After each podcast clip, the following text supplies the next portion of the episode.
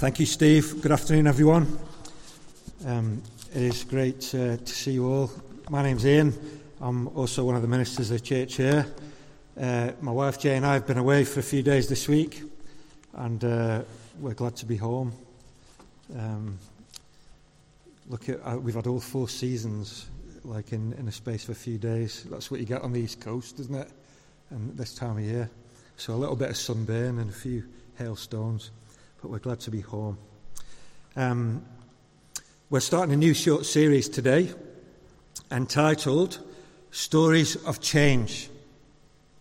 And our aim in this little series, six weeks including today, is to highlight the crucial importance of the Christian idea of conversion. When I use the word conversion, I'm talking about what, what, that, that's a word to describe what happens when someone becomes a real Christian. They're converted. We speak of their conversion. How does that happen? Why is it important? What does it mean? Uh, after this week, so starting next week, in other words, we're going to be in the New Testament book of Acts. Four Gospels Matthew, Mark, Luke, and John and the next book is the book of Acts. It's the story, really, of the early church just after the time of Jesus.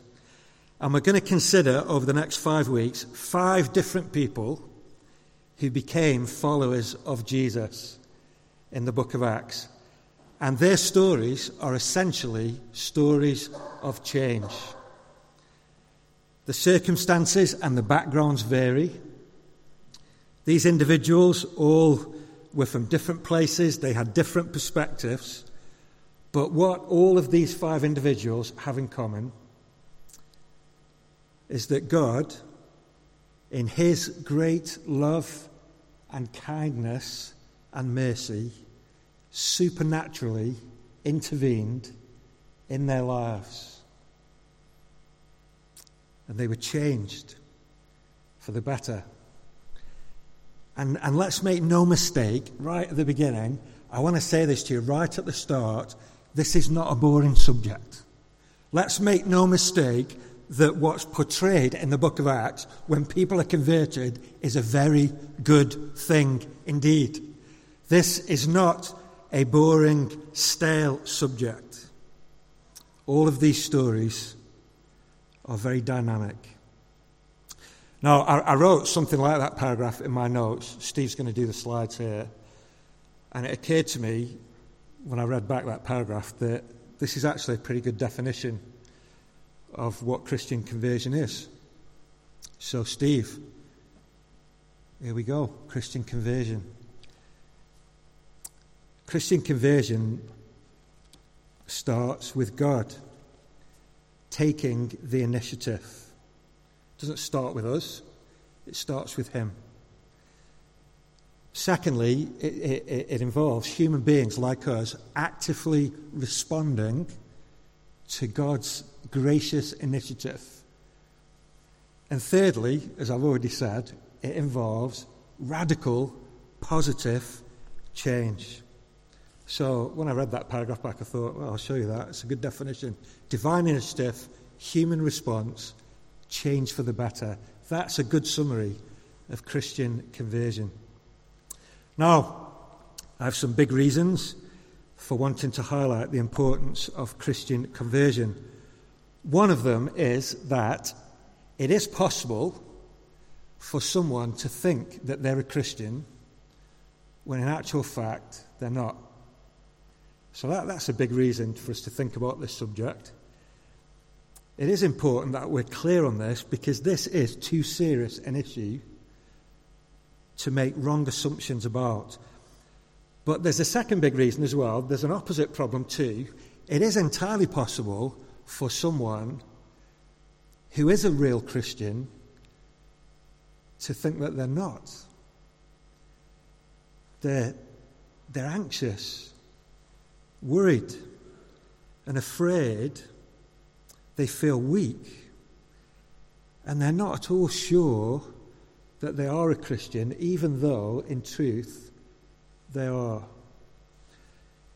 So, as we look at this idea of Christian conversion, I'm, I'm going to be trying to balance two things. We're all, all of us who are sharing this series are going to be balancing two things. On the one hand, I want to be very clear with some of you, but I don't want to be so clear with those, those of you who I need to be clear with that we crush others. I, I, I want to be clear and sensitive at the same time. So we're going to really try and strike that balance today and as we go through these five stories. If you're a Christian, I hope this series helps you to recapture a sense of the wonder of what God has done for you in your life. This series has been designed for your joy.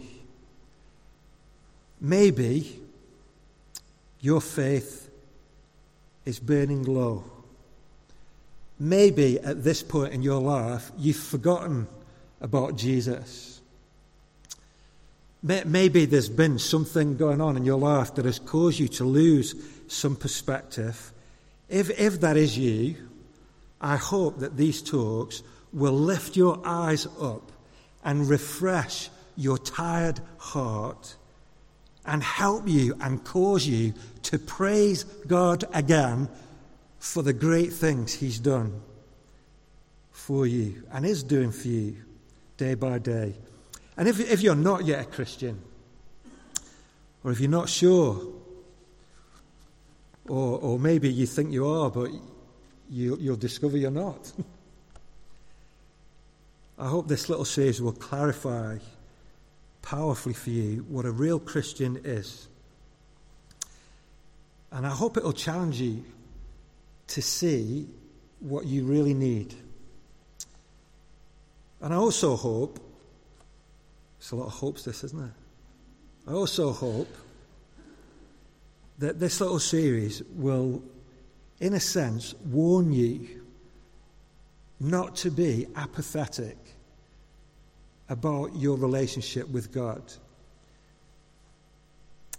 Because nothing in the end is more important than this.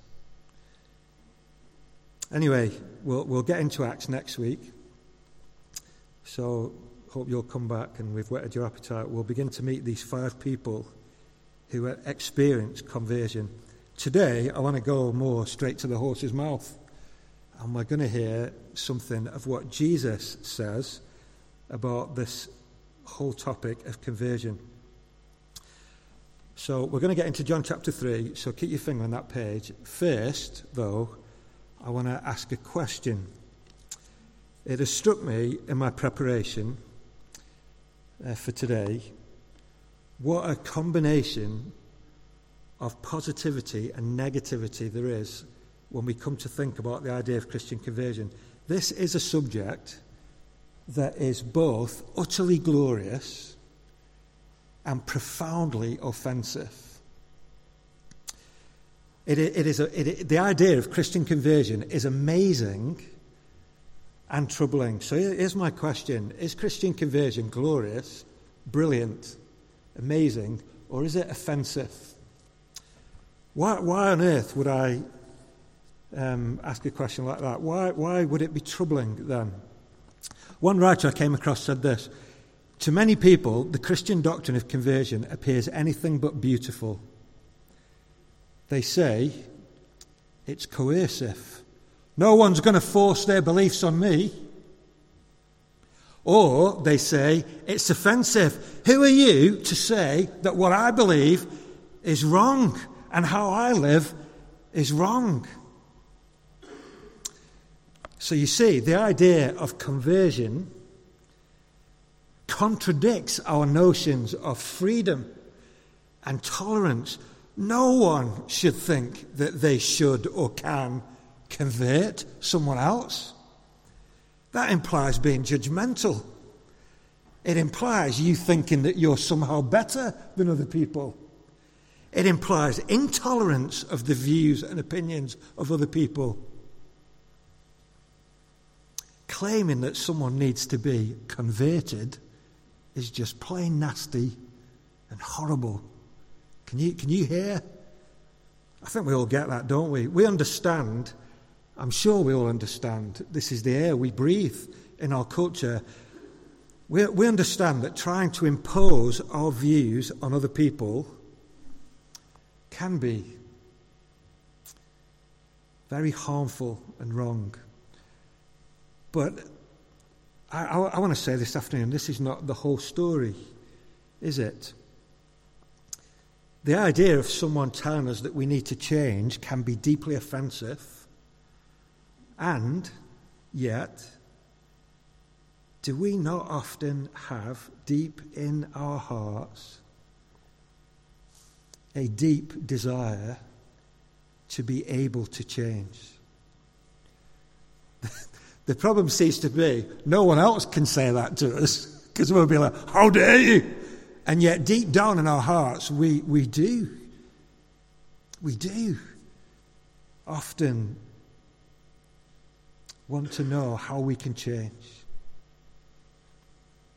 I'm not a millennial. Surprise, surprise. Someone was agreeing with me there. Little baby. I'm not a millennial. You know what a millennial is? This is someone who reached their young adult years around the time of the millennium or just after. I, I was looking at some definitions and I worked out I, I was about 10 years too late. So I'm just a bit too old to be labelled a millennial. Quite a good proportion of you here are millennials, though. And uh, I'm told that millennials have great and noble aspirations. So well done. If you're a millennial, millennials apparently have great and noble aspirations. Uh, for example, and the, the, these will appear on, on the slides, I'm, I'm told that millennials do long to live in a better world. There are many problems in our world that definitely need addressing. There are so many things that need to change. Young people are anxious about the future and they long for a better world.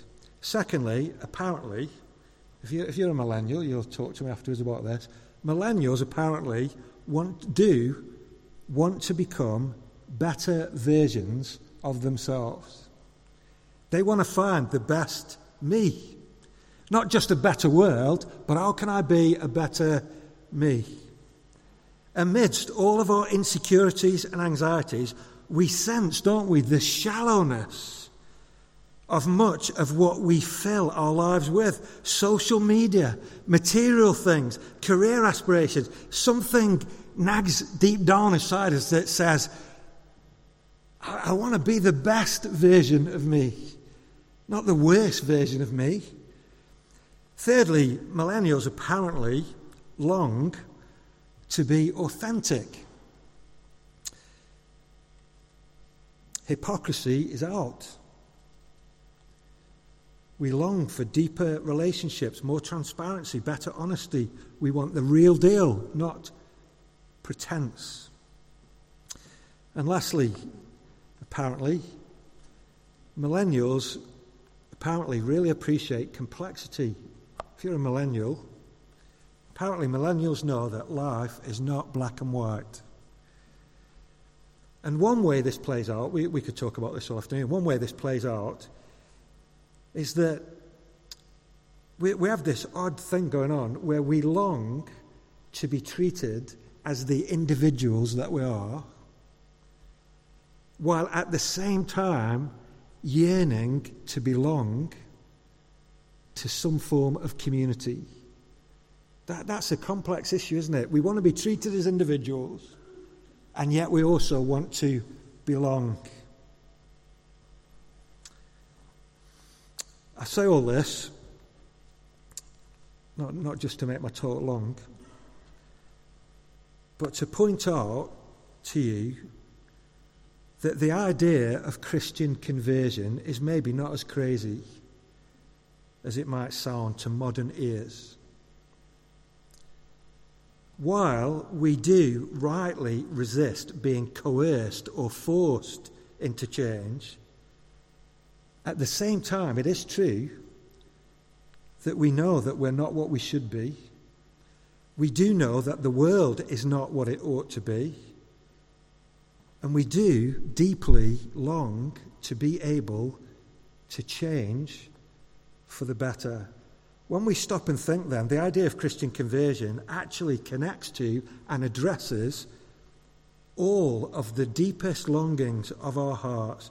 So I, I, want to suggest we need to be brave here. This is a topic that might sound offensive, but actually, conversion is God's glorious solution to the need of people in his world. Keep that tension in mind. The glory and the offense, keep that tension in mind as we think about conversion. Let's hear from Jesus then. Um, Christian conversion, essentially, according to Jesus, equals new birth. Um, Steve read to us there from John chapter 3. And a religious man called Nicodemus comes to Jesus to talk to him one night. And Jesus says these stunning words to Jesus. John chapter 3 and verse 3. Keep your finger there in the page. Jesus replied to Nicodemus, Very truly I tell you, no one, no one can see the kingdom of God unless they are born again. Jesus defines this idea of conversion as, as a kind of new birth. That's change, isn't it? To be born again, new birth. And the glory and the offense are there right in that sentence, aren't they? There's the possibility of radical, positive, dynamic, real change. You can be born again, but there's also the reality of blindness. Unless this has happened to you, unless this has happened to anyone in the world, Jesus says, you'll never see the kingdom of God. You're. There's an offense there, but there's a glorious solution there. You see the, the two things there in, in one sentence. So let's think about what Jesus says here about conversion, and this idea of new birth, for a few moments. Under just three headings. We've got three headings. First of all, what the new birth is not. And I suppose it's not a very good title, that, is it? By implication, what the new birth is.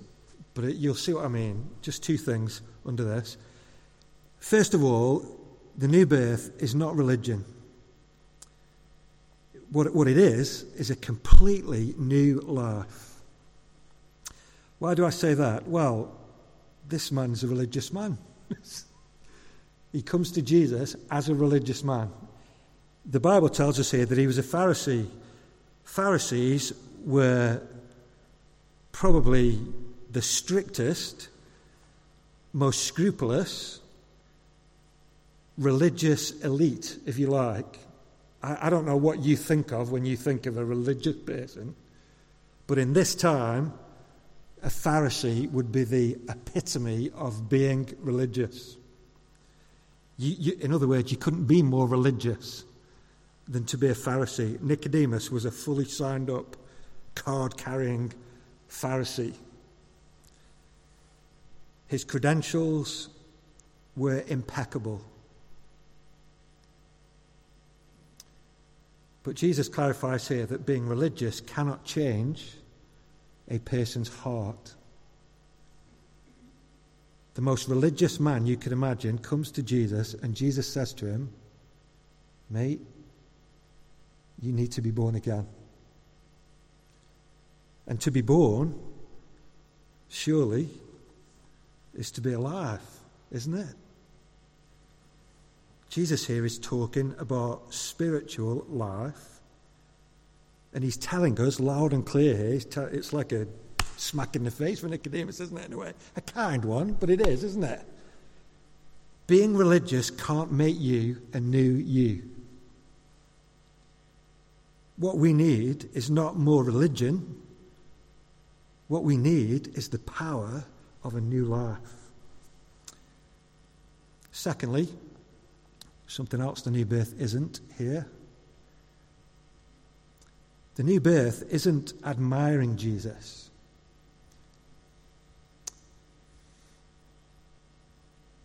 But experiencing his power within. Nicodemus is very polite here.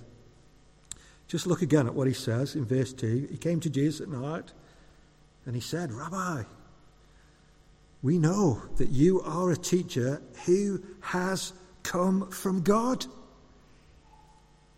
He's not a skeptic. We, we know that God sent you. Why? No one could perform the miracles that you're doing if God wasn't with him. This is a man who is open minded, sympathetic. He has got respect and admiration for Jesus.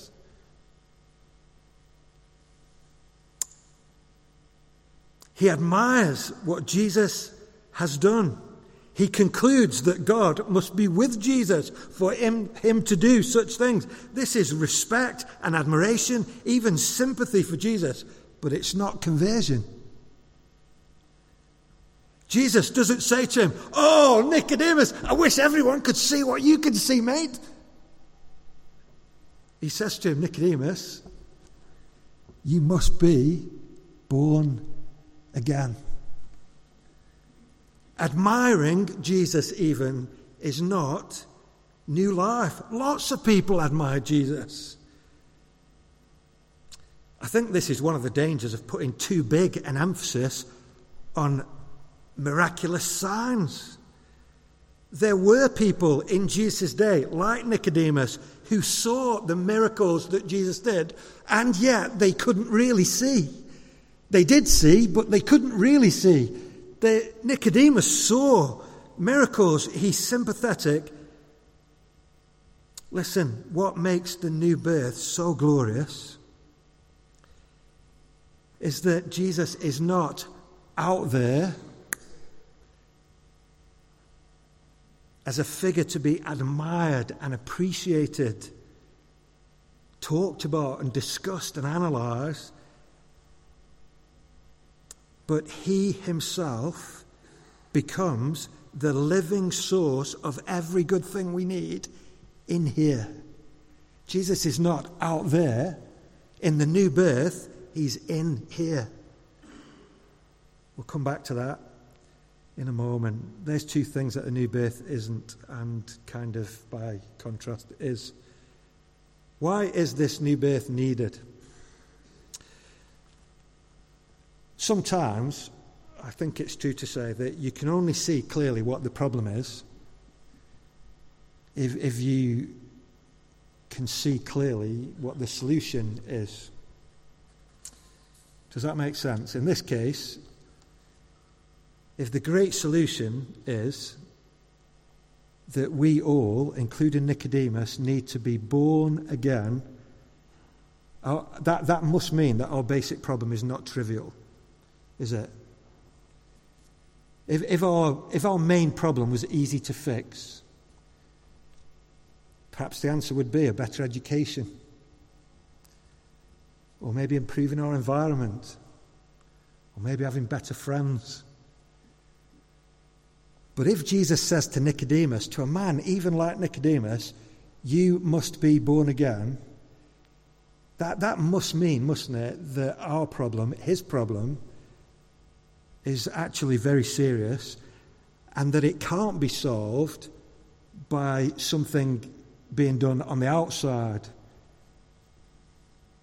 Something simple, external. This is a problem that needs more than a plaster putting on it you must be born again implies something quite serious.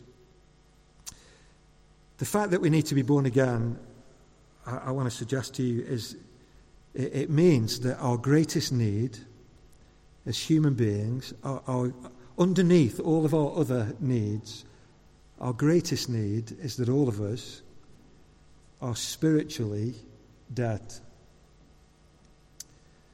I love the way Jesus says it so kindly and so positively here. You, you must be born again. The reason Nicodemus needs to be born again is because he's spiritually dead. We, we could say this another way too. And we could say it this way if we don't appreciate the depth or the seriousness of our problem, if you like, if we, if we don't understand the truth of God's diagnosis of what our human problem is, we'll never realize the greatness and the glory of the solution that God has provided for us, will we? Uh, what that means is, if, if today, this afternoon, you find Jesus boring, or somehow Jesus feels a little bit out there and irrelevant, it could be, it could be that you are not yet seeing your true need before God. It, it, when we sense what our true condition is, then Jesus becomes extraordinarily precious. It's like when you begin to see the disease, suddenly the cure is like, give me, give me it. it if you don't know how bad the disease is, the cure will stay on the shelf, won't it? What does it mean then for Nicodemus, for us, for anyone to be spiritually dead? First of all, obviously, Nicodemus is very much alive in this story. He could do many things, and he, he comes to Jesus here to talk to him.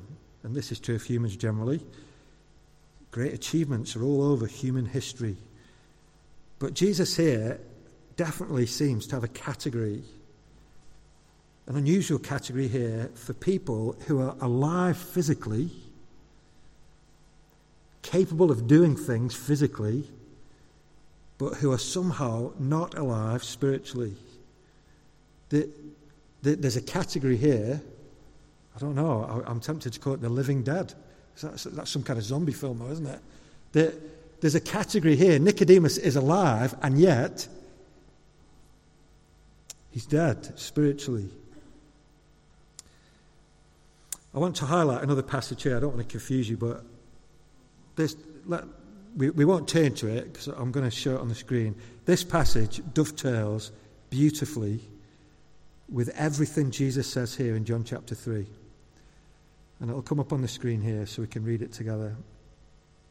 Maybe the text is a bit small. This comes from Ephesians chapter 2. This is Paul writing. And this is what he says As for you,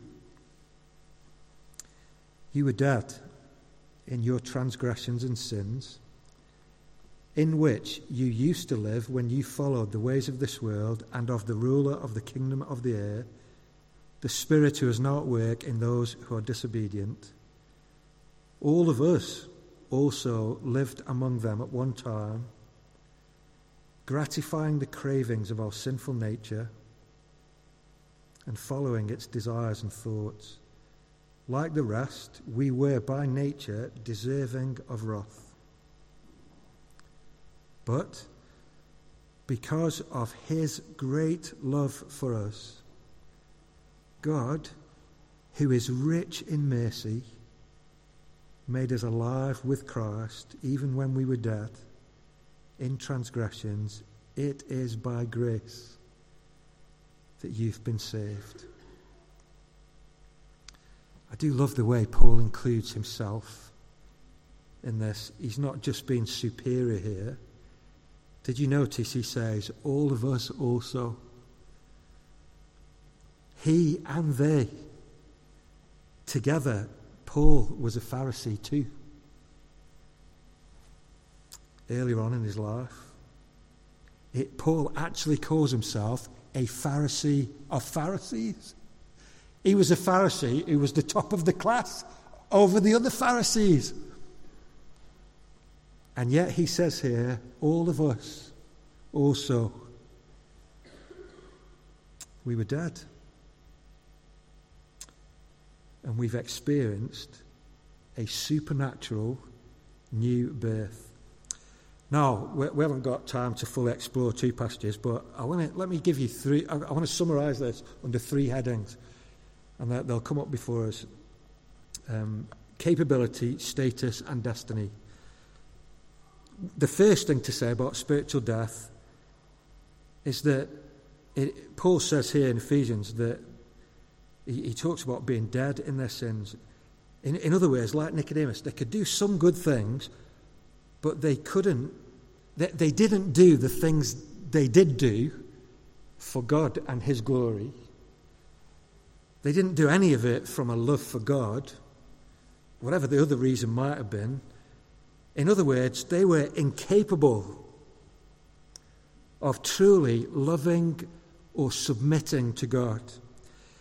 They, they were incapable even of seeing and accepting the good news offered to them in the gospel. They, they were somehow incapable even of coming to Jesus and embracing Jesus. You, you, you, may know the Bible has lots of ways of describing this. The Bible talks about people having hard hearts. The Bible talks about being in darkness rather than in light. Jesus in John chapter 3 talks about this very thing in that passage. People loving darkness rather than light. The Bible talks about us pleasing ourselves rather than living to please God. Paul almost uses the language of slavery in this sense that even we, we don't even have the power in ourselves to escape from being like this. There's a helplessness, there's a slavery involved. We're, we're powerless to stop being like what we are. We, we can't change our own hearts. Even if we wanted to, we couldn't. Secondly, when Paul talks about status here, Paul goes further, though, and he reminds the people he's writing to that this, this, this isn't just a disability, that there's a culpability in it. He reminds them that they stood guilty before God in this. This is not a disability, somehow, this is a moral choice. Paul is saying here that we are at heart rebels. And that makes us guilty. And so Paul said there in that passage we read all of us are by nature deserving of God's wrath, his displeasure. So not only are we incapable of changing, our status is one of being guilty before God. And thirdly, destiny. We've already seen that it was Jesus himself who said this. If you're still in John 3, Jesus said it very kindly.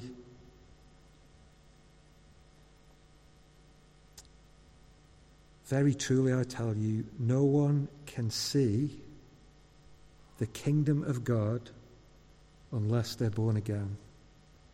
Friends, that means no heaven.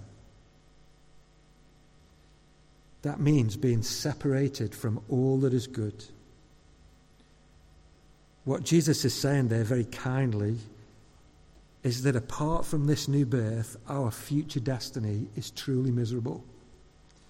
Jesus is talking about hell here rather than the pleasure and joy of God's goodness and presence and life and joy. Spiritual death includes all of this. The diagnosis is really bad. There are some things in this world that are bad. This is worse. This is worse than a cancer diagnosis. I, I, I don't want to trivialize that. But this is worse than that. The inability to do any real spiritual good, a guilty standing before a good and holy God, and a truly awful destiny. This is why the new birth is so utterly amazing. This is why the new birth is not a bit of cosmetic change. Christian conversion is moving from spiritual death to new life. And the new birth that Jesus talking about here actually reverses all of the negatives we've been talking about. A Christian who has experienced this new birth is not now incapable of doing spiritual good, but has a new power within them. A Christian who has experienced this new birth is not now guilty before God, but declared righteous in Christ. A Christian who has experienced this new birth is not now headed for hell, but headed for the glory of heaven. This new birth is utterly transformative. So we've got to ask how does it happen? How does the new birth come about? How do you get this? we all need it. How does it happen? I just want to say three things about this, and then we'll be done. Surely, the first thing to notice is that this new birth cannot happen without the love of the Father. Just move it on one more slide, Steve, because we're going to go back to Ephesians. Look at what Paul says. Paul lists all these terrible things. It sounds offensive language. And then Paul says, but there's a lot of this in the Bible. It was like this. But God, God supernaturally intervening. But because of His great love for us, a love that was expressed to us when we were still dead. God, who is rich, rich gloriously rich in mercy. He has sackfuls of mercy, abundantly, gloriously wealthy in kindness and mercy. This God made us alive with Christ. Back in John chapter 3, Jesus himself said, the most famous verse in all the Bible, John chapter 3, verse 16. For God so loved the world. Friends, without this, there would be no hope. The great, compelling, transforming good news of the Christian gospel is that here is a father who loves people who in, their, in themselves are spiritually dead. This is a God who is kind to his enemies, who in reality deserve nothing, but his love is greater than our deadness. And th- this is the thing that means that we don't have to fear this dramatic, dreadful diagnosis, God isn't pointing these things out to us to humiliate us or shame us or crush us.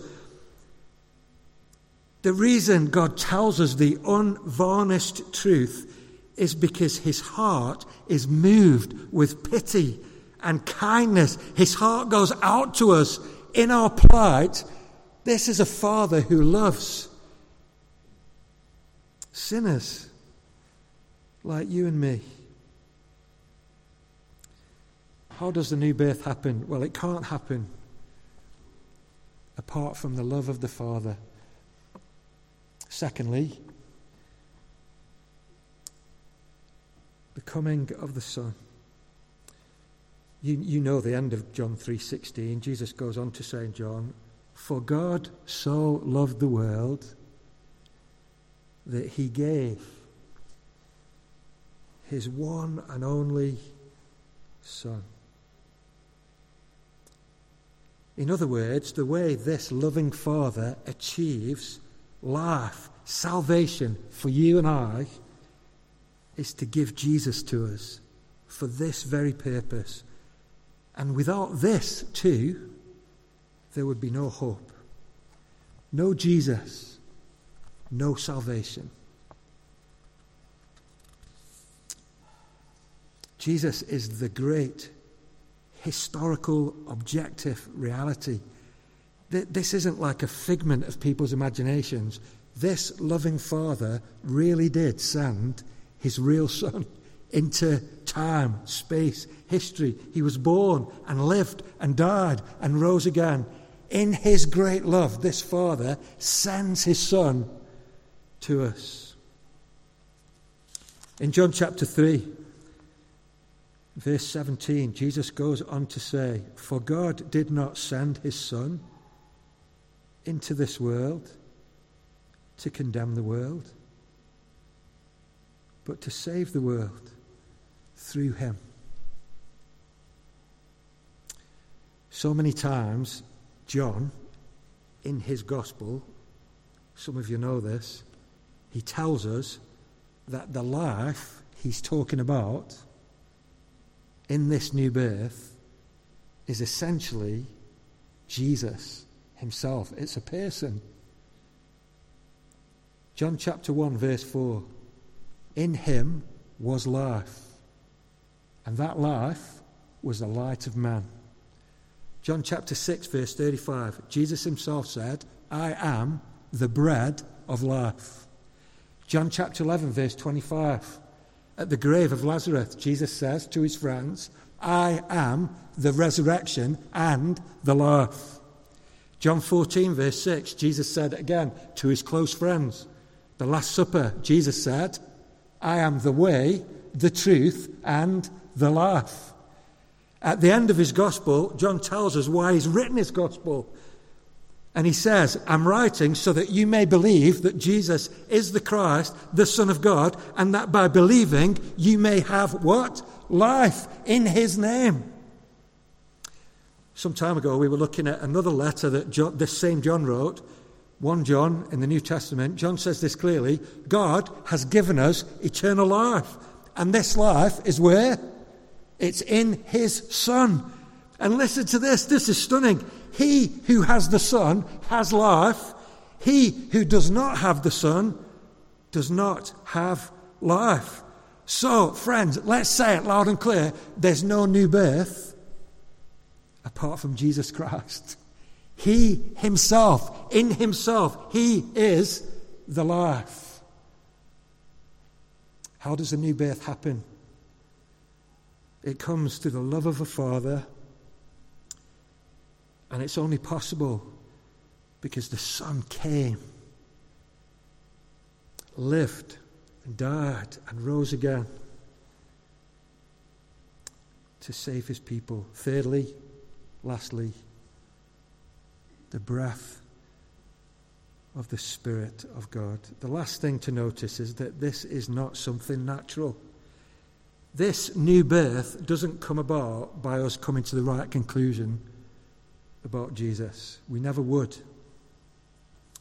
We never would. That's what spiritual deadness means. We, we would never we would never come to this in ourselves. This is supernatural. It is a work of the Spirit of God. This is the greatest miracle this new birth isn't something that we can bring about ourselves. It, this new birth is something actually that happens to us. Look at the words of Jesus here. John chapter 3 and verse 5. Jesus answered, Very truly, I tell you, Nicodemus, no one can enter the kingdom of God unless they are born of water and the Spirit. Flesh gives birth to flesh, but the Spirit gives birth to spirit. You shouldn't be surprised at my saying, You must be born again. The wind blows wherever it pleases. It's been blowing a lot in Filey this week, I can tell you. The wind blows wherever it pleases. You hear its sound, but you can't tell where it comes from or where it's going. So it is with everyone born of the Spirit. Like, like the wind, the Spirit blows. The Spirit breathes life into dead hearts.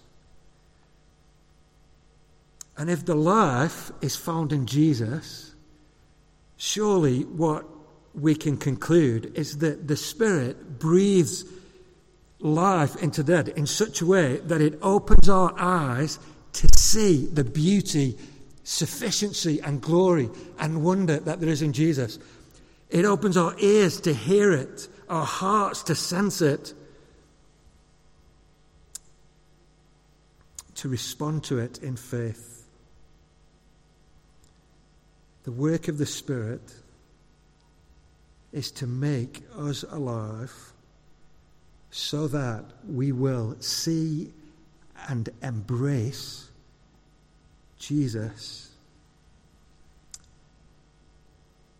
as our life. The work of the Spirit is to unite us to Jesus, the Son, by faith, so that He Himself becomes our life.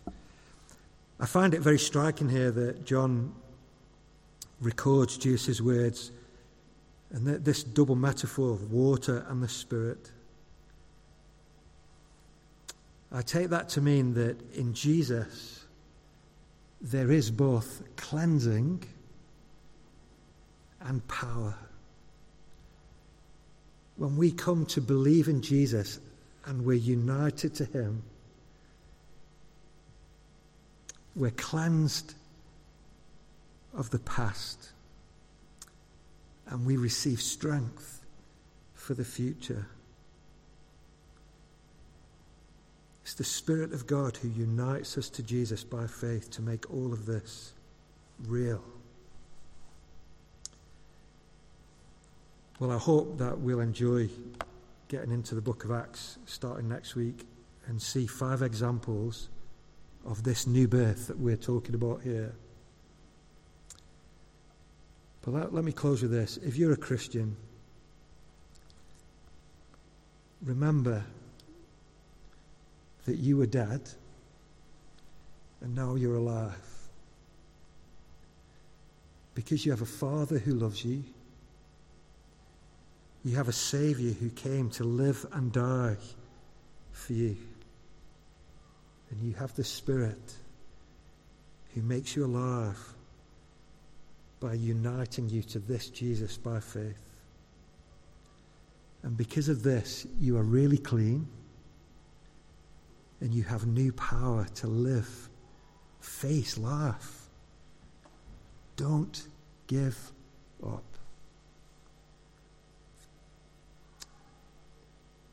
None of this is saying that any of us are perfect, but if you're a Christian, you are new. And friends, if, if there's someone here, if you're not a Christian, why, why not even now, this afternoon, come